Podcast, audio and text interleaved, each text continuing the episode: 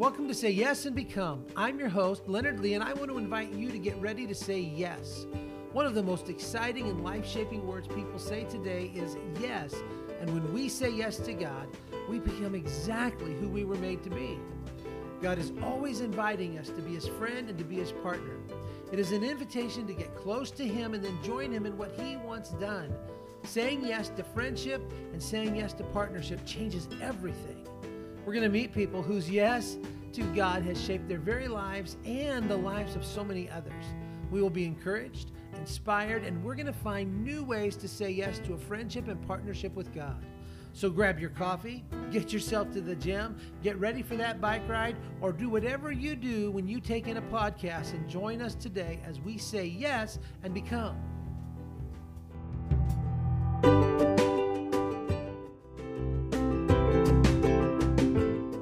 Welcome to Say Yes and Become. I'm your host Leonard Lee, and I am really excited about our uh, our guest this week. Uh, he's a guy named Billy Ivey, and I've known him indirectly and semi directly for quite a few years now.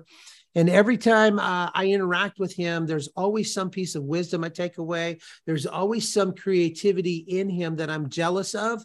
And there's always uh, some uh, way of watching a person uh, take what they have and try to multiply it in a pretty difficult world. Uh, that uh, that and to and to use it to make a difference. And so we're going to interview him and have some questions with him. As I say every time, our podcast is called Say Yes and Become.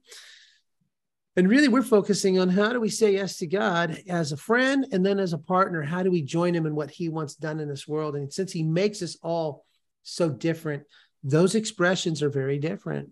So, Billy, welcome today. I'm so happy you're here. And uh, why don't you just tell us about yourself and we'll be uh, getting off to a good start. Well, thank you, Leonard. I, I'm honored for real um, to be to be here with you and to be on your podcast. It, it, means a lot to me that you would even ask. And so, um, yeah, my name's Billy Ivey. I live in Birmingham, Alabama. I've been a writer um, for many years. I said for about the past 25 years, I've been an advertising writer. Uh, and recently have been um, trying to pick up my author's pen, and I've written a, I've written a, a, book and written some other things. But live in Birmingham with my uh, super hot wife Bethany, and she is uh, she is the mother of my five children. Uh, so we have five kids, uh, ranging from the ages of 22 all the way down to 14. They're awesome, and um, um, yeah, that's basically me in a nutshell. I'm I'm, I'm uh, just thrilled to be here, and I, I want to just dig in with you pretty quick here.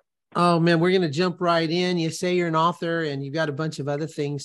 Uh, we're going to jump into all those things because I really feel like that's part of that's part of uh, how we're going to leave our our friends listening uh, really encouraged. And so we're going to jump into those. But before we do, I always ask this question to get us kicked off.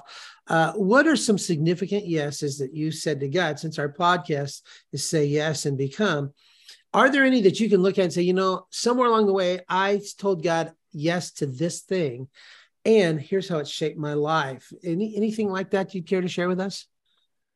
Yeah, well, I, I sure, um, and, and, I would I would say that um, the most significant yes would would would be uh, in my relationship with my wife Bethany, uh, mm-hmm. and and uh, not only um, realizing that she was the one for me and uh, the, the best thing that had ever happened to me, even on day one, but then really digging in and, and building a life with her. I think that's been, that's been one of the most significant event of my life was, was meeting her and, and starting a family with her and, and living these past 23 years with her uh, as my wife has been has been a really beautiful thing. And we learn things every single day. There's lots we have to learn, but that's probably the biggest. You know, I have uh, I've basically taken her all over the southeast. We have we I, have we've moved 12 times in those 23 years, and uh, and and you know I think each time was me thinking that I was saying yes to God's call. Every single time it was, hey, there's an opportunity or, or an agency or, or someone is calling me to come do this and be a part of this thing, let's move. And uh, she has, you know, it was the 11th time that, that, that I said, Hey, let's move. She said, you got one more, You got you got one more move, and then you're going to say yes to me. And then what we're going to do here is we're going to stay in Birmingham. Our kids are going to graduate from from from school in Birmingham, and then you know we'll see what God does. But um, yeah, I mean, I I think because of that, because of how how much we have moved around and how many changes we've experienced in our relationship and in our lives. Um, she has been the constant, and I, I thank God for him for her every single day. Wow. You know what? That's awesome. I think uh, you point to some things that everybody needs to know. Uh, there are just some simple daily yeses. Uh, if you want to build a good home, build a good marriage, raise kids that uh, you can appreciate even when you're old, there are just simply some daily yeses that take place between a husband and a wife that really go back to the promises you made to God on that day when you stood there in your fancy suit and her in her white dress yeah. Uh, those it's yeah. about keeping those promises to her and to God. And I think that's yeah. a great way to say uh, that those significant yeses really come with her. And just so sure. you know, uh, I'm really happy that we're not proximity friends because I hate helping people move. you know, my brother, I think I helped him move about a thousand times. So, um, I wanted to uh, I wanted to start with this. Uh, you and I share a, a deep affection uh, for a people and for a place and for relationships uh, with some folks. And uh, that place and people are Cuba and Cubans. Uh, whether they are expats and they live here, whether they are in Cuba themselves, uh, it seems to me, and you're going to give us some more insight on this. It seems to me that I've never met anybody in Cuba who doesn't have a fascinating story. Hmm. uh, just a, an incredible story. And the older they are, the more rich that story becomes uh, right. with uh, the the various things that have taken place there. And so, uh, can you tell us a little bit about how you got connected to Cuba? And uh, you've written a book called A Sea Between, and yep. it is a it is a great story of. Um, uh, well, I'll let you tell what it's about because I'll yep. mess it up and have to make you re backtrack. But can you tell us how you got started with an interest in Cuba and then how this has blossomed? Give us that story.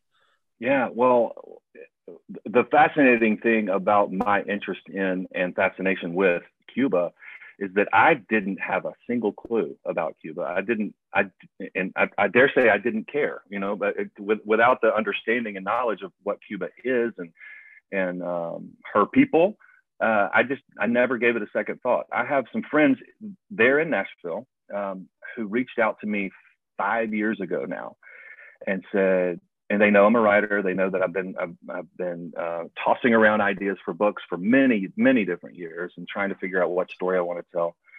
Um, Chet and Mary Virginia Frist, they're there in, in Nashville. Uh, I, Mary Virginia was actually my high school girlfriend for several years. Um, and Chet and I have become very, very close uh, friends and brothers throughout this process, but even before then. But I, I, got a call. It was a Wednesday afternoon. I got a call. I was in my car, and Chet said, "Hey, I've got a story I want you to tell." And I mean, I, I literally I pulled over. I pulled the car over the side of the road, and just listened to Chet tell me about a man that he had met and that he had become very close with over the previous two weeks. Uh, mm. The man's name is Yoseli Perea, and Yoseli um, is a carpenter. Um, he was hired to build and um, and design shelves and cabinets for the Frist's kitchen. Mm. And so, over the two weeks that he was in their home and building these beautiful, it's beautiful what he what he's done and what he does, just the the, the detail. Mary Virginia, um, just got to know him got to got to uh, was asking him questions and she would make him a sandwich and she would give him water and she would say tell me about your story. I love your accent. What do you do? And i think after a, a few days he just sort of said you know what? I give up. Okay i'll tell you my story. You know it's, it's it, it, was it wasn't something that he was sort of excited or or or um, or even um, expecting to tell but but over a couple of weeks he told them his story and they um, they have a very, very um, genuine and sensitive uh, spirit and soul about them that they want to tell powerful stories. They want they want powerful stories to be told. They are involved in many many different philanthropies and ministries, and they they started one their own called Monarch Missions. But regardless of that, they heard they heard Yoseli's story and called me and said, we, we want you to write this. We want you to write this guy's story. We don't know what it's going to look like. We don't know where it's going to live. We don't know what it is, but you need to hear it because it needs to be told. And I said, all right, you know, I got chills kind of, and I said, oh, yeah, that sounds fascinating. I'd love to hear it. Over the next couple of weeks, um, I talked to Yoseli on the phone several times, and then we met for dinner one night in in the middle between Birmingham and Nashville. We met for dinner one night, and he just shared his story, and it was then that I just I remember driving home from that that dinner and with a lump in my throat and a just a very strange feeling within my soul that I needed to do this. Mm. Uh, I needed I needed to tell a story not only because I wanted to write a book. You know, it started from a very selfish place of, hey, yeah, of course I want to write a book. That'd be awesome. Uh, to this guy's story deserves to be told, and so yeah. th- then it began. You know, the relationship with with Yoseli began. My relationship with the Frist family deepened, and together we've been on a journey for the past five years to get this story told. And um, that's how I was introduced to Cuba. That's how I became fascinated and fell in love with the Cuban people by virtue of falling in love with Yoseli and his wife and his family. Um, and then was able to go with him um, for a week, a little over a week, to Cuba and really travel the island and get to see where he grew up and the experiences that he had, the things that he had to overcome uh, while he was there, and then to really, really get a first uh, firsthand glimpse at the the incredible um, bravery and just um, uh, denial of self that he had to have when he built a boat, put it in the water, uh, and rode for three days and three nights to get out of there. Wow. Well, we're going to ask a little more about his story. Um, yeah. But just observing uh, the idea of of movement that you know you got these friends who who befriend somebody and it's my experience that people who who come from uh, totalitarian regimes struggle to trust anybody with their story mm-hmm. so this says a lot about your friends uh, being able to to uh, coax a safe place for that story to land uh, yeah. in you know they he put it in their hands and their hearts. And then they said yes and stewarded that story to you and uh, put that in your hands in your heart. And um, I, I have already pre-ordered my book so i can't mm. wait to wait to get it. But i'm i'm just uh, amazed because i i've been to cuba several times and i know many many people there. Um, and i go there at least once a year sometimes twice a year to serve pastors and leaders there and uh, they're very, very close to the vest in what they talk about when it yeah. comes to their own personal stories. They'll tell someone else's story, uh, but they're very difficult to. Uh, you've got to earn trust, and so good on you for for garnishing that trust that turns into yeah. a book, and now it's now it's a living chronicle of mm. of a of a of a hero who yeah. did something yeah. spectacular and he may never say he's a hero so we'll just let ourselves de- de- label him that way can That's you right. tell in us fact, go ahead i was going to say in fact he would never he would never consider himself a hero he one of one of the the many just really powerful things that he's told me and and has um, was, was in part to me as I was going through this process was you may think my story is um, exceptional. You may think my story is this grand adventure, but unfortunately, it is not unique. It's not unique. It's a story that I share with so many hundreds of thousands of people. Yeah. yeah. Um, and that's uh, when you read the book, when you understand the story, when you're able to really sort of dive into and become become immersed in to what communism really is, to what what uh, those folks 90 miles away are enduring and going through on a daily basis. It really is a de- that's a devastating comment for him to make. My story is not unique. Um, and so with with great humility, he allowed me to tell his story. Mm. Um, and um, yeah, I don't I don't think it's always been something that he has been very comfortable with. Yeah. Uh, but uh, you know, good on him for understanding and realizing that that and trusting us, like you said, to right. th- that this is something that is going to change people's perspectives and change hearts and minds to to uh, either get involved or or just to just to be able to pray for and engage uh, with with refugees. Uh, yes. It's a bigger story. It's a bigger story than uh, than a guy who escaped Cuba. Right, and and the idea of refugees. I mean, we've seen what's happened in Ukraine. We've seen what's happened in Afghanistan just in the last what eight months, ten months, year, uh, and how refugees have flooded flooded communities here in the U.S. and uh, I know so many people of faith who've stepped in to say, here's clothes, here's food, here's how you shop. Here's some have said, here's a, we've got an extra two bedrooms, come bring your family in. Yeah. And it really allows us, and I'm, I'm, I'm going to say, I think your book is going to give us insight into what that, what that looks like. Uh, Cause we really don't in this culture of the U.S. Uh, thank the, thank God in so many ways we don't really understand the full weight of what it looks like in so many other places yeah. uh, around the world. Can you give us uh can you give us a uh, a Cliff Notes version of the story? Uh, you don't have to tell us how it ends because we want to watch that when the movie comes out. But um, well, I, I, think it's pretty. I think it's clear to say that he made it. Um, yeah. so the story, the the the the exciting part and the the readable part, I think, at least I hope, my goodness, um, there's nothing more vulnerable than putting yourself out there and saying, "Hey, read my book. I wrote something special." uh, that's a that's a very vulnerable place to be. Um, but yeah, I mean, it is the story of a guy, Yoseli, and and I, I I really dig into his backstory and where he grew up and how he grew up.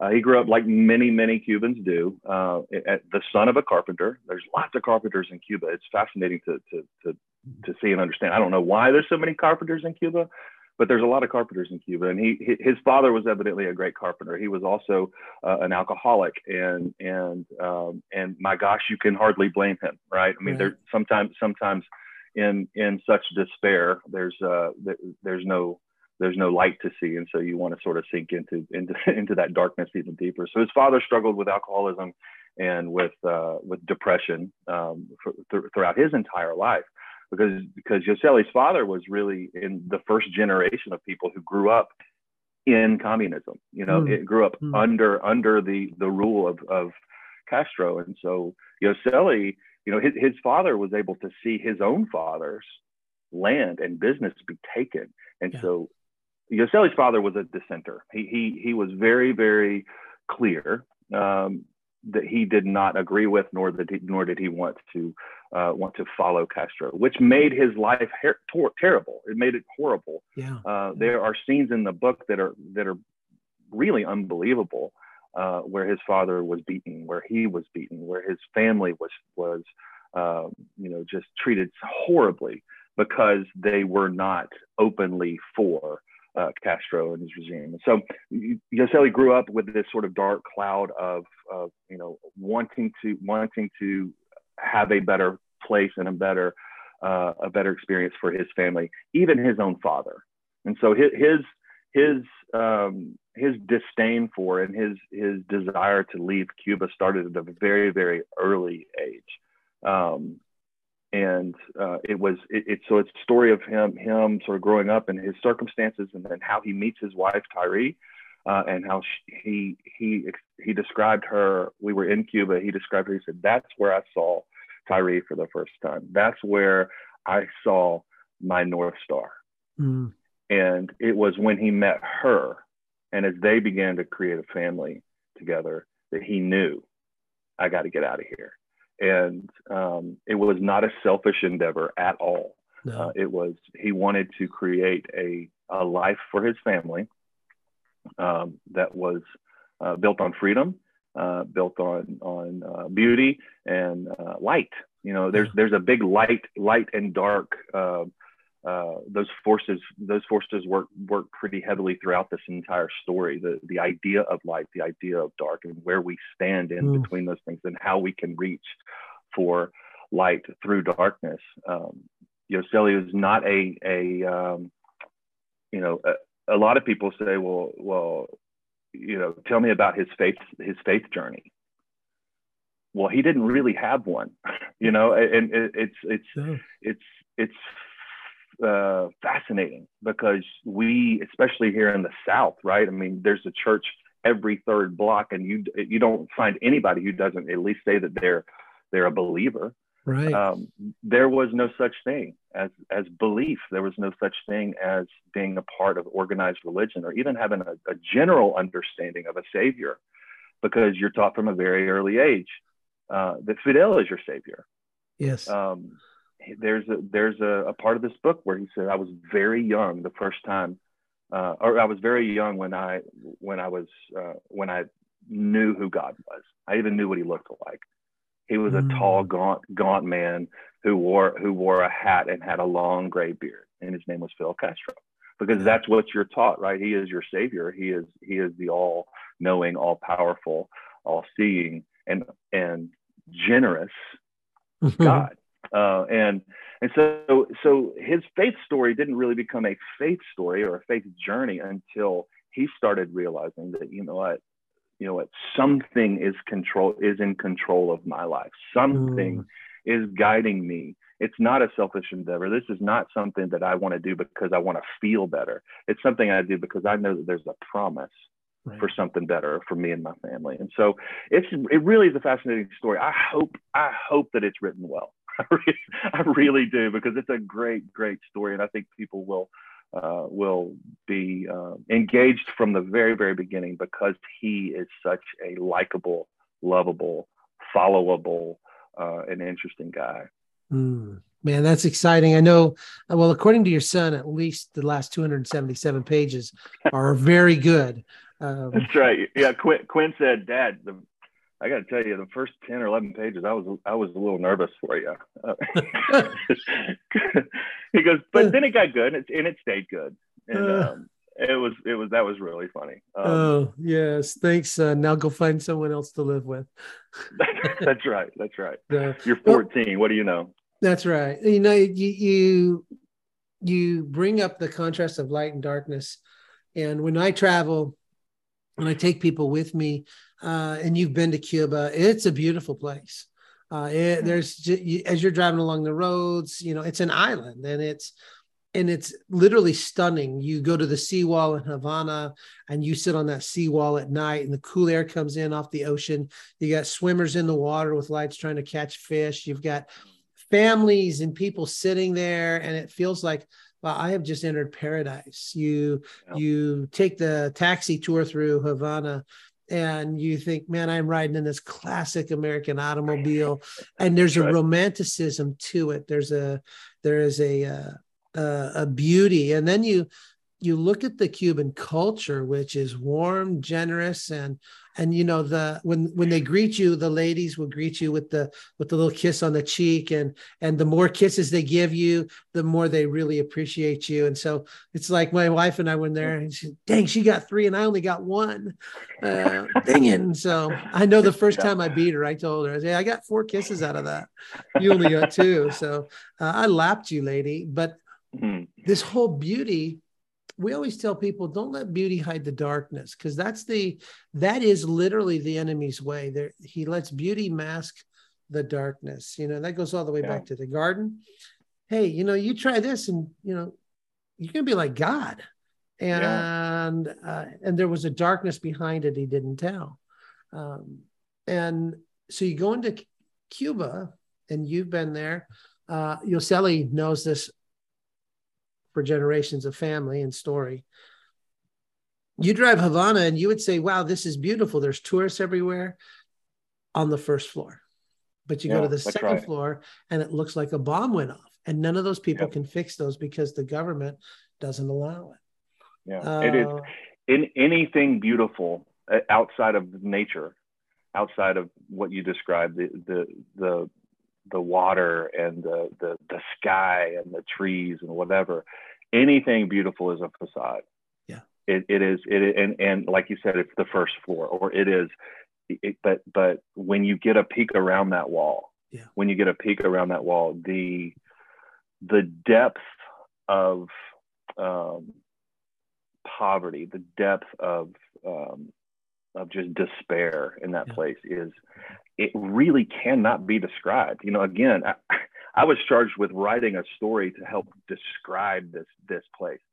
And I don't think there are good enough writers to be able to fully, fully give people a picture of what it is. You know, I, mm-hmm. I, there there are scenes in the the story that that I think do a pretty good job, but I, you know, I, I thought I thought I had a clue before we mm-hmm. went there. I thought I did, uh, but I didn't even even understand the very first paragraph of a description mm. of communism and what that does to a people over generations. Like you said, it oh, is, oh, yeah. Uh, yeah. man, it's it's a it's a horrible, horrible thing.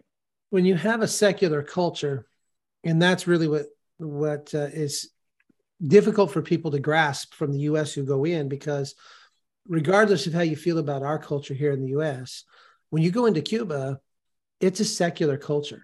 I mean, it's not a it's not a faith driven culture. There's not even a faith history in so many people. And right. I remember walking along the the seawall or the at the at the harbor there, um, and uh, they saw that I was an American, uh, or they, at least they assumed I was, and they kept running up to me and they kept shouting, "F Donald Trump! F Donald Trump! F Donald mm. Trump!" And uh, they didn't use the word F, if you know what I mean. Yeah. And my friends were uh, Cuban friends were like, "Oh, what do we have to rescue him?" And I'm like, "Most of them, it's okay. Don't worry about this. You know, I, I, mm. I'm not representing Donald Trump. I'm, I'm, I'm about Jesus here." And so we laughed and we talked, and they finally moved on. And and they came up to me afterwards and we're so sorry uh, that that that happened to you. And i said oh no it's all good. I learned i learned something new today. And i said they said what's that? I said i learned donald trump's first name. Um, starts with an f. And uh, they started laughing. But the whole the whole idea is that this is a culture that isn't just secular. It's built in opposition to the spiritual. Mm, and so this right. it, it's not just a neutral secular culture it's an aggressive secular culture built in opposition. Um, I believe it was uh, Raul Castro who said, We oppose churches because all movements that bring betterment of humanity come from faith. Mm. And that's why we're trying to control churches. And I just thought, man, uh, that's powerful. So, um, so as at least he was uh, honest. well, and and it was intentional. It was incredibly mm-hmm. intentional, and and uh, we see the people suffer there in ways that we, you know, we just can't even imagine. Uh, when we go, uh, we're going in September, and when we go, uh, they're already buying food. Uh, they started oh, yeah. buying food in June just so they have enough to feed the people that we're going to serve in September. Yeah you know and so that's just such a different world than we're used to. So as you're writing his story and you're hearing it and you're sensing um, talk to me how you combined or or identified a different kind of beauty uh, because this is a beauty that uh, about a man who saw his northern star uh, was willing to do anything for her and his family who uh, at great risk did you see a different kind of beauty in a person? And if you did how did how did that contrast to the darkness you saw in in systems? Mm.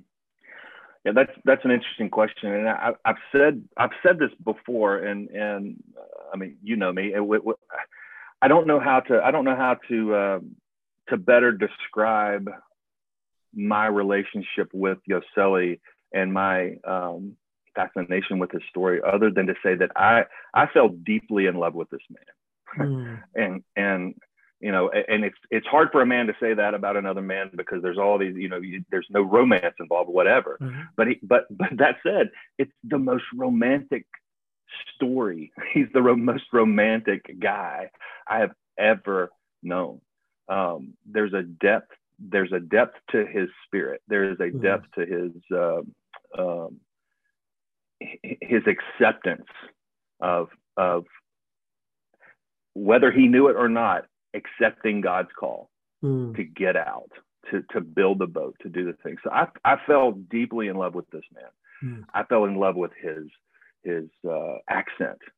I fell in love with the way that he would say different words and that he would uh, and, and he, the way that he would look at his wife as he was telling a story, as if to as if to say, "Help me here." You know, I, I, I, am every time that he gets passionate about something, he would start speaking in Spanish. You know, he'd yes. start speaking, and because he would get excited about it, he would say, "I'm sorry, I'm sorry, I'm so sorry." You know, I, I want to, I, I, want to tell you. And and and Tyree, his wife, would always put her hand on his back and say, "Calm down, you can do this." You know, because he would get excited. About it. So so I don't know if I answered your question at all, but but I saw and and was introduced to a beauty that I didn't know was there. Yeah. I didn't know I didn't know that um, that his story or, or that any story uh, could affect me the way that this affected me. Wow. And so my goal, my goal throughout this whole process was, dear God, please let me do justice to this story. You know, please don't let me don't let me mess this up. Mm. And um, and you know, throughout the process, and you've you've written books and you've had publishers, and throughout the process, I mean, things have changed and people's opinions and different. Why don't we say it this way, or why don't you remove this paragraph? And we can't tell all of Tyree's story because people are going to get confused. And so it, I, I dare say that it's the book or story that that I set out to write because it it's about 70,000 words less than what I wrote because we we had to we had to had to you know just highlight some of the different things throughout the process but but I do feel immensely proud of uh, the process and and yeah. the the relationship that has been built through this process. You know what? I hope people like the book. I hope it sells at 10 or 12 copies and that you know that we, we can make a few bucks on it. But at the end of the day if I'm honest and not thinking through a selfish lens, um, I'm so grateful for just being able to spend the last five years worrying about this because it has made me a different. It's made me a different person. Wow, wow, I love yeah. that. Um, here's what we're gonna do. We're gonna take a break uh, from here from one of our sponsors, and when we come back, I've got a couple more questions I want to ask you. So here's our sponsor, Papa's Roast Coffee.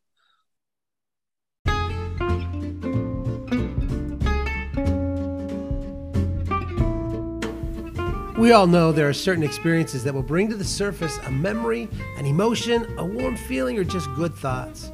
For me, it's a pristine sunrise, the scent of freshly baked brownies, a meaningful song that reminds me of friendship or just being well loved. Do you want to know what enhances each of these experiences even further? I'll tell you. What enhances each of these experiences is a great cup of coffee. That's why I love Papa's Roast Coffee. My friends, Dean and Debbie Chris, get their coffee from a single origin and roast it in small batches for that perfect flavor and shine in every bean. If you like coffee, then you're going to love Papa's Roast. Order some today at www.papasroast.com. It's roasted to perfection, shipped in eco friendly bags, so enhance each of your daily experiences with an amazing cup of Papa's Roast today.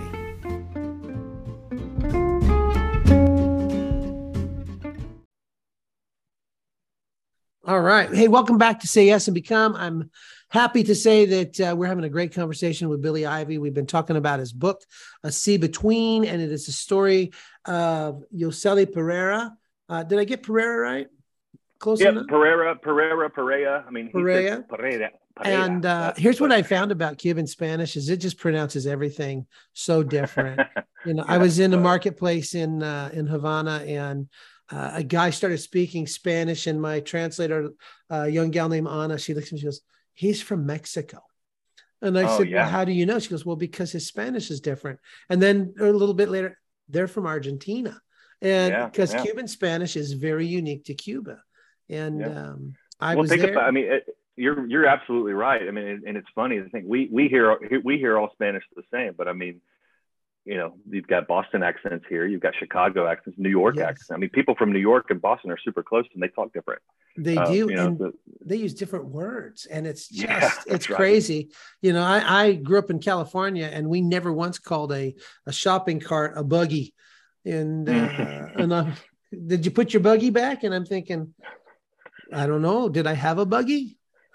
you know, where is it? Where is it? Get it off me. Yeah. yeah. So, um, as you're as you're thinking about this story, you want to do justice to it. You want to do um, uh, you want to honor the story itself to make sure it's told well.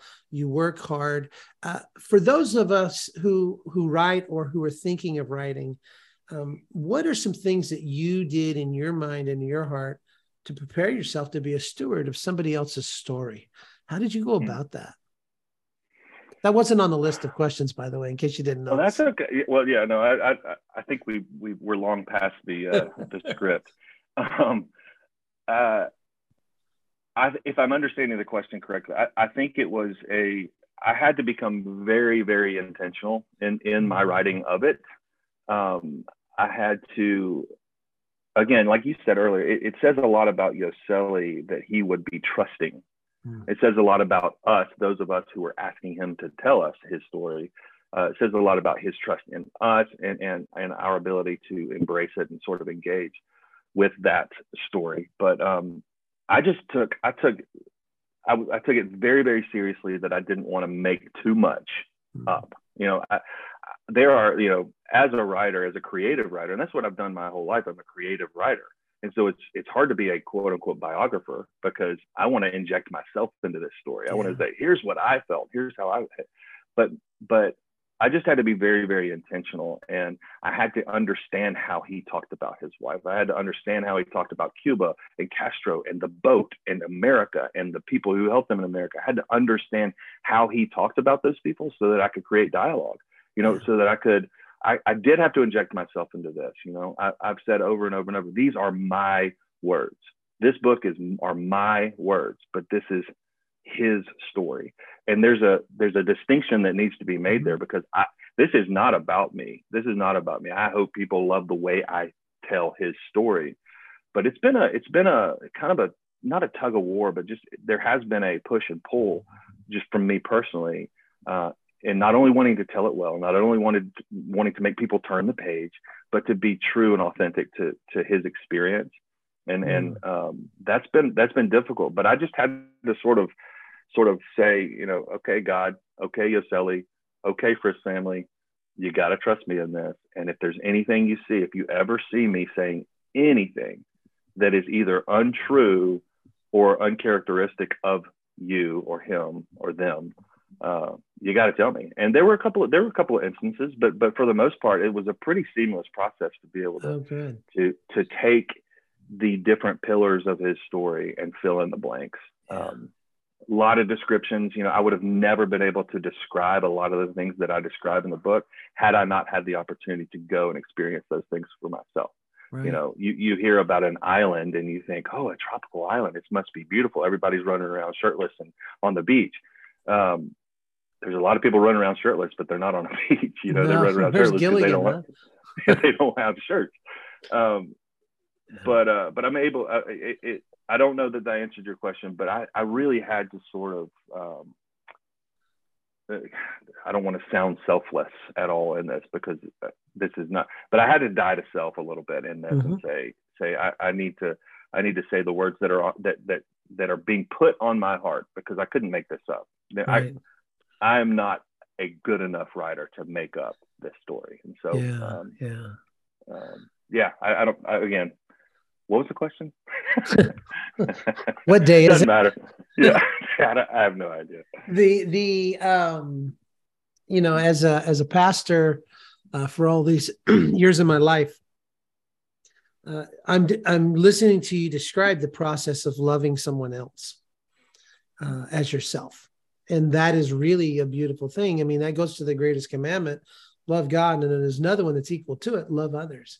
And you had to figure out uh, how does Billy Ivey love Yosseli by telling his story um, how does that love come through and we've all made the mistake of loving people the way we want to be loved not the way they need to be loved and so it sounds like that intentionality that you applied to this really did take a lot of dying to self a lot of going mm-hmm. i need to figure out how to love him by telling his story and yeah. uh, that's that's actually you're describing something beautiful you're answering my questions uh, exactly how i'm hoping that you would um, yeah. and so well, Go ahead. I'm sorry. There's something really, really special um, when you're able to when you're able to not to get emotional, but when you're able to call someone brother, mm. um, that's powerful. Yeah. W- when he calls me hermano, mm. it is one of the greatest joys of my life. You know, yeah. to to to know that he loves me too. You know, yeah. and um, that's been a that's been a powerful part throughout this process. Yeah, what a gift to uh, you this process has probably been. Oh Has it gosh. had an influence on your family at all? I think so. I mean, I, I, of course, uh, you know, I I, uh, I made the decision early on in the process after about six months of trying to write at the kitchen table or trying to write in the, the dining room uh, uh, before or after work uh, at, at, an agency. I was working at an agency at the time. Um, we were able to work it out to where I was able to quit my job, mm. and and I was able to go back. I've, I've been a freelancer for a long time uh, before having a job, but I, I quit the agency job and and picked up a bunch of freelance work so that I could at least be at home, at least be intentional mm. about different segments of my day uh, to write. Um, so, so from a very real practical standpoint, yes, it's affected my family just because because it's taken a lot of trust and a lot of faith on their part. And I say they. I don't think the kids understand what goes into being um, being trusting and faithful with respect to decisions like this and financial decisions. But but Bethany has really been a champion of. Yeah. I don't know that she's even been a champion of the book, to be honest with you, Leonard. I think she's just been, she's a champion of me yeah. and she believes you know in me. And so as much as she probably wanted to say are you freaking crazy? You know are you stupid? You know we've been down this road before. We've been on we, we were we've been in almost financial ruin before. How dare you yeah. consider going back there? Uh, she wanted to say that i'm sure but but she trusted me throughout the process and and and it's worked out so far you, yeah. know i mean it, it it it has taken so much longer than we expected it to take uh, it took me about 15 months to write the first draft of the book it took me then um, almost six months to write a proposal for the book yeah. and then it took it, you know it took maybe maybe two weeks for someone to to to buy into the idea of it but it has affected my family in that they have seen how much this story means to me. And I've mm. always, I, I hope that I have, have not let them believe or made them feel like the book sales or the idea of my my name on the spine of a book is more important than the idea that I got an opportunity to tell a really powerful story. Mm.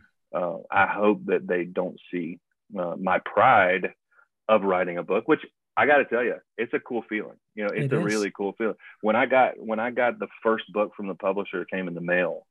I mean, mm-hmm. I carried it around with me for three days. I, mm-hmm. I, really did. I carried it around with me for three days. It's in my car right now because how dare I leave the house without a copy of the book that hasn't even come out yet. But so that is a that is a that's a it's a cool feeling, and I think that should be celebrated. And and, and I think that folks have been celebrating me well throughout the process. But I think they they've seen uh, me as a as a guy who who has been doing this for the right reasons. Yeah. Um, yeah. And they they they know and understand my love for for that family, uh, the Perea family, and so um, it's been neat. It's been really neat. I think they're proud of me for sure, um, but I think they're also in awe that I have a relationship with a Cuban guy. You know, it's pretty cool.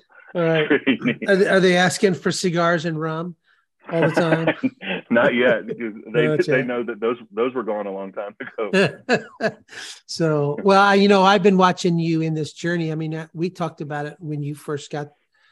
It was probably four or five years ago. We had a couple interactions where um, you were telling me about it, and I had just started going into Cuba in 2016 um, in my travels, and so um, what I have uh, experienced in your journey uh, from a person on the outside is just an authentic authenticity uh, that is about uh, you know doing something that matters.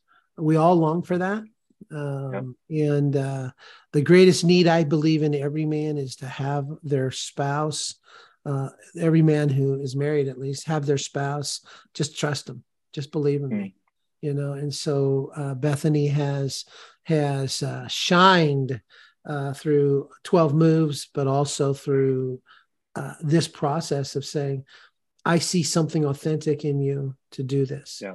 You know, yeah. you're not asking more than I'm willing to give. And I think that speaks well for 23 years of marriage. That speaks well for uh, five kids and to be able to do it in front of them. And so I, I just think uh, uh, there's a beauty in that. And that's why I asked that question. I want to shift a little bit because, uh, you know, your agency, but you do, you, you work for agencies in advertising and writing uh, for many years. Um, uh, I've told my wife before this interview that uh, your mastery of words and storytelling is some of the best that I've ever seen. Uh, the way mm. that you do that, I've read your blogs, I've read other things, and um, you know, and I write a lot, but I'm not I'm not a writer like you. It is just uh, there's some there's something about it that I just so uh, in a good way get go i'm a little bit uh i'm a little bit uh, uh spiritually envious. Oh man I, I, I hope that that comes out for things bigger than all of us and um but you do something uh, i don't i'm going to let you tell the origin of this and tell this story and the ripple effect because i have a hunch that that's probably actually helped you step away from the agency uh, we're going to talk about napkinisms and hmm. uh, what yep. those are and how did that come about. And so to do a napkinism justice, um, uh, I've got a couple up on my desktop here. Um, uh, I yell because I love. Uh, there's one, and uh, and you're going to tell us what these are. I'm just going to read a few of them. Yeah. Um, tomorrow is a really big day, but let's do this one as good as we can. Uh, uh, first, okay. Uh, here's another one that uh, was up on my uh, screen here. Uh, you forgot to brush your teeth. It's okay. We all forget stuff. For instance, I will probably forget to take you trick or treating. Um, and uh, so you, uh, and Man. these are napkinisms and uh, they're written on a napkin. They're written. So give us, give us how this, give us what a napkinism is, and then tell us how did that come about? Because I just love them. Yeah, well, well, thank you, thank you for that. It, the, napkinisms are the, is the most ridiculous. It's the most ridiculous and, and uh, uh, unintentional uh, platform I think probably ever created. I was I uh, I have been putting notes in my kids' lunches. So so this started out with with just lunchbox notes, right? And there's nothing nothing um, super original or I, I, didn't create napkin notes, right? I, did, I, certainly didn't create parents the idea that parents put notes in their kids' lunchboxes, but uh, I've been doing it for a long time. I've been doing it since since my 22 year old was probably five, right? Mm-hmm. And so uh, the napkins usually uh, started out with, uh, you know, "Daddy loves you," or a heart, or a smiley face, or "Good luck on your math test," and they sort of it becomes more personal and more original and more real to each kid as they get older. But it's something I've been doing for 15 years. 16 years now. Um, about six years ago now, which is hard to believe, but about six years ago, I I wrote a note that I that just it kind of stopped me in my tracks and it, made me think and it made it gave me a perspective and I was like, my gosh, you know that this is great. This is this is a good note.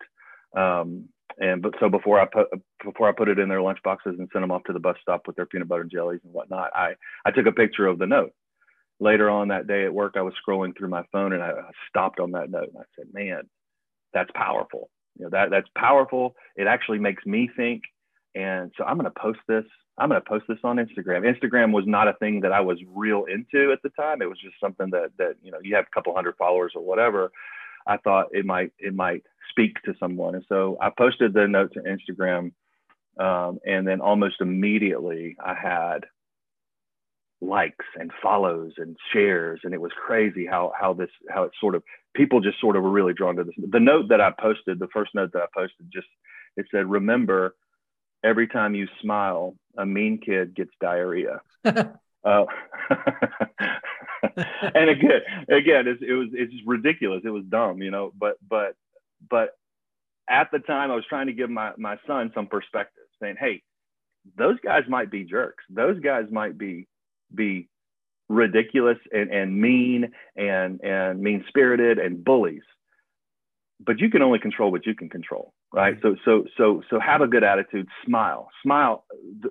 What do you do in the face in the face of a bully? You smile at them because you're not going to beat them up. You're not going to beat them with words. And so smile. And again there's a deeper meaning behind these stupid messages but these, these stupid messages sort of caught on. And, and as people started liking them and started following and sharing them um, I started to realize that there was something deeper and more meaningful to these ridiculous notes.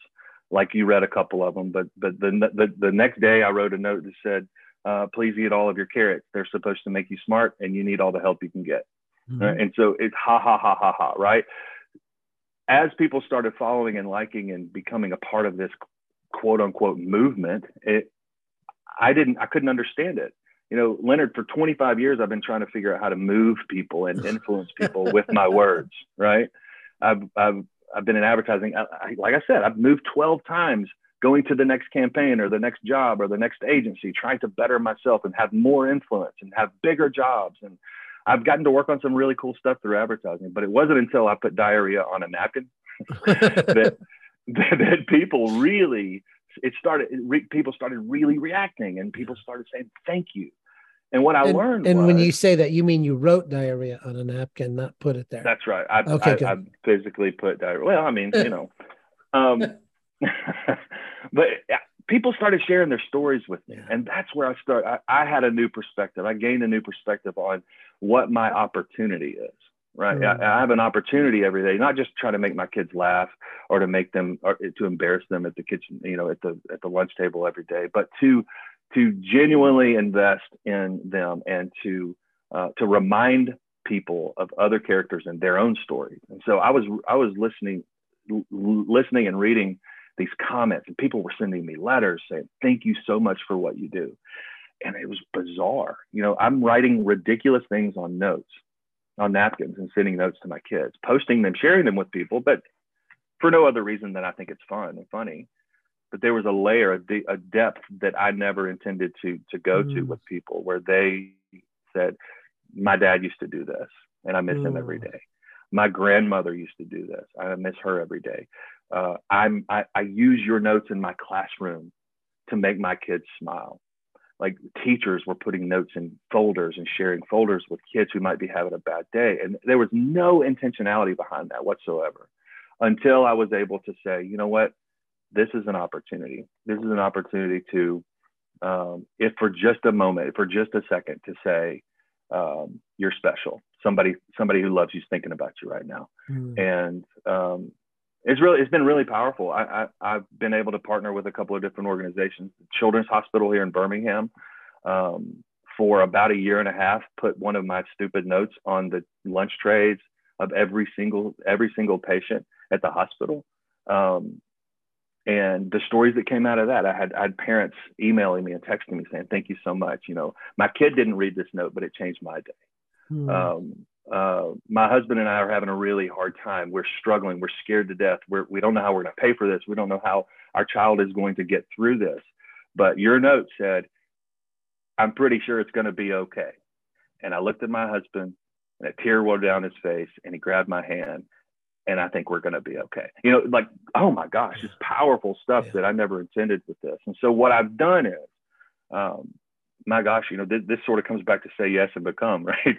Yeah. What I realized was um, I have an opportunity. It's not my responsibility to change people's days, but I have an opportunity to maybe shine a little light and to make people smile and think. Uh, there's a guy named Brad Montague. Are you familiar with Brad? He, mm-hmm. he started kid. He started the Kid President uh, movement a long time ago. He's a really funny guy, really gifted guy, and thoughtful, deep guy. He lives near Nashville. Um, but he wrote, you know, I was going through a really tough time. How am I going to keep this up? How am I going to give 400 kids every single day a note at the hospital? How am I going to do this? How am I going to engage with the Chick fil A Foundation and provide these notes throughout the summer to, to, to these kids in need because I partner with them as well? Um, and it really, he said something that was so, so powerful. He said, even a small message, when crafted in love, will find where it needs to be. Wow. Hey, so hey. Good hey, let go of this, dude. it is not your responsibility to make everybody laugh. It is your responsibility to answer the call that God's put on your heart to invest a little bit of time every day into trying to make people think about stuff, trying to give somebody a new perspective that they might not have had without you. So that's been a really powerful thing, man. It, mm-hmm. It's it, it really did take the pressure off. Some notes are funny. Some notes I sweat blood over trying to trying to make people laugh or how, how are they going to feel. But the most powerful notes, the ones that I think resonate with people the most, are literally um, someone who loves you is thinking about you right now. You know that might not mean everything to everybody, but somebody who got that note yeah. was touched deeply by that note. Uh, and that's my own, that's the only that's the only responsibility I have is to answer yeah. that call and to do something special. Uh, it's the the the whole the whole um, the whole sort of message of the napkinisms message to me has become you don't have to do something grand to do something great. Yeah, uh, you uh, we have we have we as a people have fooled ourselves into believing that we have to do world changing things to change the world, and that's not true. Some sometimes you can just show up at your kitchen table and write stupid stuff on a napkin and lives will be changed. And that's uh, that's a powerful reminder that god is good and he will take even a small message when crafted in love when done for the right reasons and change the world. You know and that's i i'm not i am not owning the fact that i've changed the world. I'm saying look what god's done through this look what god's done with these dumb napkins you know you get you take a bounty paper towel and a sharpie marker and you write stupid stuff on it and lives are literally changed. Um, I don't know how that works. It's fascinating and I love it. I'm, I'm so glad to be a part of that story. Oh uh, yeah. it's been really that. cool. You know, you, you, I read, uh, I read on your, uh, on your, on your, one of your, um, on your website, it said that one of your favorite verses is Matthew 5, 16, let your light so shine before men. Mm-hmm. Uh, and when I, when I teach out of that, uh, Jesus starts that that whole section with you are the light of the world and really it i see let your light so shine less as a command but more as an encouragement of be mm-hmm. who you are yeah. you are the light right. so let it shine yeah and when you do uh, small things with the heart of love it makes a world of difference yeah. and uh, we live in a culture that is uh, that worships the platform uh, is trying to build the platform we have uh, created a a, uh, a sense around the idea of being influencers. That wasn't even some a word we used 20 years ago. Mm-hmm. Who's an influencer? Right. You know? uh, and and today, um, little things done consistently, faithfully, in a heart of love, literally at the end of the day, uh, at the end of a period of time, uh, do create movement and and I think that's part of the beauty of mm-hmm. of the napkinisms. And um, how do your kids feel about them now that they're this? You know, they're they've moved past the this was in my lunch bag to now it's on an Instagram or a website or uh, it's in the children's hospital. Yeah, how, do they feel about that? It's it. I I think they also see the ridiculousness of it. Uh, you know, that like how in the world. Um, but but I think they, there's there's also I mean it's kind of like I was saying about the book you know I think there is maybe deep down a pride in it you know I think they they understand the significance of it it's more it's more than just for me it's more than just for my my lunchbox I I, I think they're proud of it I, and, and uh, if, not if not completely um, dumbfounded by it I think they're they're they're certainly proud of it and they've seen it you know um, they've seen it how it's affected people you know I I uh, I've never been noticed in a crowd for uh, for anything I've done in advertising.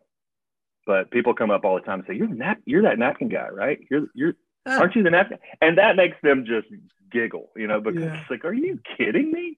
Um, and that's fun. It's it's a lot of fun. So I think they're proud of it, and I think they see it. Like I said, they yeah. they see the next layer of uh, of opportunity there um, it's been a lot of fun. It's been a, it's been so much fun to to engage in that. And uh, you, you you brought up influence a second ago, and my my my uh, my life verse, my favorite verse. When I go and talk about these napkinisms, you know, it, the title of the talk is "Influence, Storytelling, and the Power of Paper Towels." Mm-hmm. Right, and and I start off talking about influence because you know, the, the definition of influence is to have an effect on the character development or behavior of someone or something. Mm-hmm. Have an effect on the character development or behavior of someone. And my point in saying that is, it doesn't matter who you are, what you do, what you what you've been called to do. We are all influencers, good or bad, good or bad. We're all influencers. The word influence is not a new thing. To be an influencer doesn't mean having all these followers on on Instagram or whatever. It means it means taking the opportunities that God gives you to have an effect on the character development or behavior of someone or something. Yeah. And so, um, what I love about what I love about that verse is that it, so let your so let your light shine among men, that they might see your good works and glorify your Father in heaven. It's not so let your light so shine among men as a lawyer, right. so that they might see how successful you are and glorify your God as a as a missionary, as a advertising writer, as a guy who just about to put out a book. It's not about that. It's about we all have a light within us uh, to do something really special, and we culture has put put parameters around that somehow, some way, and we've fallen into the belief that we have to meet that certain goal. Um, when Brad when Brad sent that note, said even a small message when crafted in love will find where it needs to be. That's it, man. Mm-hmm. That's it. You know, if if if my only opportunity is that one note that reaches that one kid that I don't even know, that's the power of God using the gifts that we've been given to do something really special. And, and I, I, uh, that's such a liberating thing when you're able to read that verse and take it for what it's worth, um, and to apply that to your day to day. I mean, how could you not have a better attitude? You know, how could you yeah. not? How could you not smile at the things that God's given you and be able to take not take for granted uh, all of this stuff? Um, I don't know. It's a, it's it's a it's a neat, very simple, very difficult thing to embrace and believe on a daily basis. But when you do, it makes a lot of difference. Well, there's a lot of pressure. Um, I've written a few books, and there's a lot of pressure. You know, do I do a signing? Do I do, uh, uh, you know, and and you know, your your publisher has a series of things they need you to do and hoops to jump through and and uh, all those things come at you. And it, you feel that pressure. You feel that i boy i only signed 10 books today you know? And there's a i got a buddy who just finished a book a couple years ago and he said for the first six months he checked every website to see how many they sold and oh, sure. Uh, and then he's like oh that just wore my heart out and I was like, yeah, I bet it did. And so yeah. he quit checking. And uh, he said, that's the publisher's job. My job is to is to let that light shine. Mm-hmm. Um, there's uh, uh we're going to run out of time here. I want to respect your time uh, as you uh, gallivant the countryside. Uh, but what I a couple quick questions for you. One of them is um, we all stand on the shoulders of other people uh, none of us are successes because we're successes. We're successes because somebody else said yes somewhere along the way, because somebody else, uh, you know. And uh, I know your story uh, with your dad. I met your mom more than once. Uh, what a lovely woman she was. Um, mm. And uh, you wrote something a few weeks ago about your dad and and his journey with ALS and what that took. Um, yeah. Whose shoulders do you stand on, Billy? That's a great, it's a great question. I don't think there's there's just a pair of shoulders. I think I'm standing on lots and lots of shoulders. You know, my I'm standing on the shoulders of my father's legacy for sure, mm-hmm. For sure. Uh, he he died when he was 41 and I was 16. Yeah. Um, so I didn't get a whole long, a whole lot of time with him, but the time that I remember, the time that I, that he, the, the truths that he invested in my life in those short 15 and a half years, um, really did set the course for my life, my beliefs, mm-hmm. my understanding, my perspective on things. Um, we could get into that pretty deeply if, if we had another three or four hours, but, but for sure, uh, the the life that he lived and how he invested in me sort of set the tone for the for my life. Um, but you mentioned my mom as well, the most faithful person, the most beautiful spirit uh, of of anyone I've ever known, um, and so her light continues to shine pretty bright throughout my my everyday. Uh, but I will say, you know, losing my father so early and so so uh, so young, um, a lot of people had to step in, uh, whether whether invited or barging the door down to to be there for me. Um, there's a lot of men, a lot of people that that I've just learned from. Again, whether it was intentional, whether um, whether they even knew they were having an impact on my life, but but there are some great men uh, who have been a part of my life and have uh, have allowed me to to, con- to continue going on and moving on and trying to reach for the next new better thing. Uh, so again, there, there's not there's not a pair of shoulders. I think there are hundreds of shoulders that I have I have yeah. I have trampled on uh, to uh, to. And I, I hesitate to even say to get where I am today because I'm really nowhere other than the fact that I know who I am and I know who I want to be for my family. Um, so, so you know, I'm I'm not the most successful advertising guy, even in Birmingham. I'm not the most successful writer you've talked to today, probably.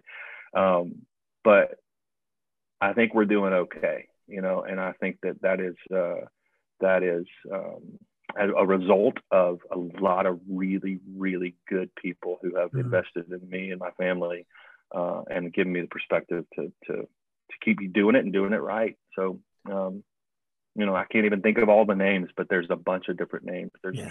Jerry and Gary and John uh, and Leonard. Mm. um, people who, you know, who I, uh, I, I, I think uh, so so so heartily and, uh, and, and means so much to me just the, just the influence that you might not even know you have uh, again when you do what you do in love it's going to find where it needs to be and so yeah. Uh, uh, it, it, takes the pressure off it allows you to just follow god's call yeah. say yes listen yeah. listen to where he's leading you and and lives are going to be changed oh absolutely when i worked with youth for christ we spent 18 years working with teenagers we had gangs and it always felt like you'd get a kid, they'd meet Jesus, and then you'd drop them back into a cesspool every night when you dropped them off. And yeah. and uh, I had a, a, seasoned veteran of ministry once tell me, he said, "Don't try to measure the impact of of your faithfulness to God on this side of eternity, because you're doing mm. things that only heaven can measure." Uh, only heaven mm has the calibration tools to measure what happened in the life of that kid, in the life of that human being, in the life of that family. And whenever you get something on this side of eternity, just count it as a blessing.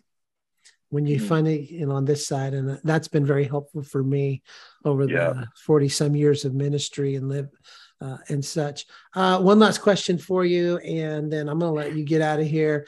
Um, anything else you want to say to our people and uh, where can we find your book releases tomorrow we're excited about that and uh, on august 2nd and uh, we're going to put all the links in the show notes so anybody who wants to find it they can find it there but is there anything else you'd want to say to anybody as they have uh, i'm sure been more than encouraged by your words and your hmm. thoughts today? Well I, no and I, I there's really not other than other than I'm I'm so thankful for the opportunity to to share bits and pieces of my story. And there are more bits and pieces of my story out there um, and I'm not I'm not uh, promoting my story as much as I am trying to promote Yoselli's story. And to, but but there are two websites that I would encourage people to go to um, the first of which is is a seabetween.com acbetween.com uh, the title of the book actually the the the publisher sort of spoke into this and, and added the uh, defining us at the end of a sea between. The, the, the title of the book has always been a sea between. They've changed it to a sea between us. So if you're mm. searching for the book online, search for a sea between us um, but the website is a seabetween.com. How much more confusing could that be? I'm trying to. so, so basically, what I'm saying is, I'm, I want people not to be able to find the book, but no, a seabetween.com. You can order the book there. You can see where where it's available. You can read more about Yoselli's story on that that um, that website. But then uh, napkinisms.com. So napkinisms with an S. Napkinisms.com is the other website where uh, Leonard, you mentioned I've, I've got some blog posts on there. Uh, I've got more behind the story, uh, behind the scenes uh, of the story. Talk about my dad a little bit in there, and um, uh, there, I think there's a video on there that somebody did about napkins. So hopefully that can be an encouragement to people. I will say this though, I get asked all the time to provide notes for, hey, we're having an event at church, or we're having an event, or there was a tornado in Lee County mm-hmm. that, that damaged damaged a, a elementary school here in Birmingham. We'd like to provide notes to those those kids and those families. So uh, that's very difficult to do. It's it's really difficult to write that many notes and to have that many. So I set up on the website. You can go to napkinisms.com and there's a submit button. So what what I'm oh, doing is I'm inviting I'm inviting people to hey, submit a message. You want to encourage somebody. You want to be a light a light in somebody's day to day. Submit a message. Yeah. It gets sent to me, and then I write it on a napkin and send it off to people. So it's really it, it's an inclusive thing. I, I do not own the idea of writing on napkins uh, and I'm inviting people to be a part of that with me. It's really good. It's a it's a good encouraging thing for me to look in my email and see six or eight messages that come through that people want to share with other people. So that's been a lot of fun. So I would say a seabetween.com, napkinisms.com, uh, and then social media. I am at W R I V E Y. Uh, and that's where a lot of these napkins are and a lot of where book announcements and whatnot. Uh, very good. Found. Very good. Yeah. We, um, we will put all those links in our show notes. Uh, if you wrote them down, that's awesome. We are um, excited about this book. Uh, we're excited about the story. It touches my heart because I love Cuba. I love Cuban people. The beauty of every place I go is the people, and and so to walk into a culture, and uh, for you to be able to tell a story of, of of someone else. I mean, that is genuine stewardship of the image of God and others. And so I really, really appreciate that. Can't wait to read it. And uh, um, and so thank you for your time. Also, uh, if you want uh, Billy to come and speak, uh, he does that. If you uh, need his help on a project, he's had people help him move 12 times. Yeah, I'm sure he'd be happy to help you move at least once. Um, but uh, if there's any way you can get him on his uh, napkinisms.com too, I think there's contact there. Uh, some of the places he has spoken and uh, the place if you if you want him to partner with you. And so any way you can reach out to him. And uh, Billy, thanks for your time. Say hi to Bethany for me. And um, I you. so appreciate all that you do again, the book releases tomorrow and we're excited about it. Hey, God bless and thanks for joining us on Say Yes. Thank you, Lynn. Become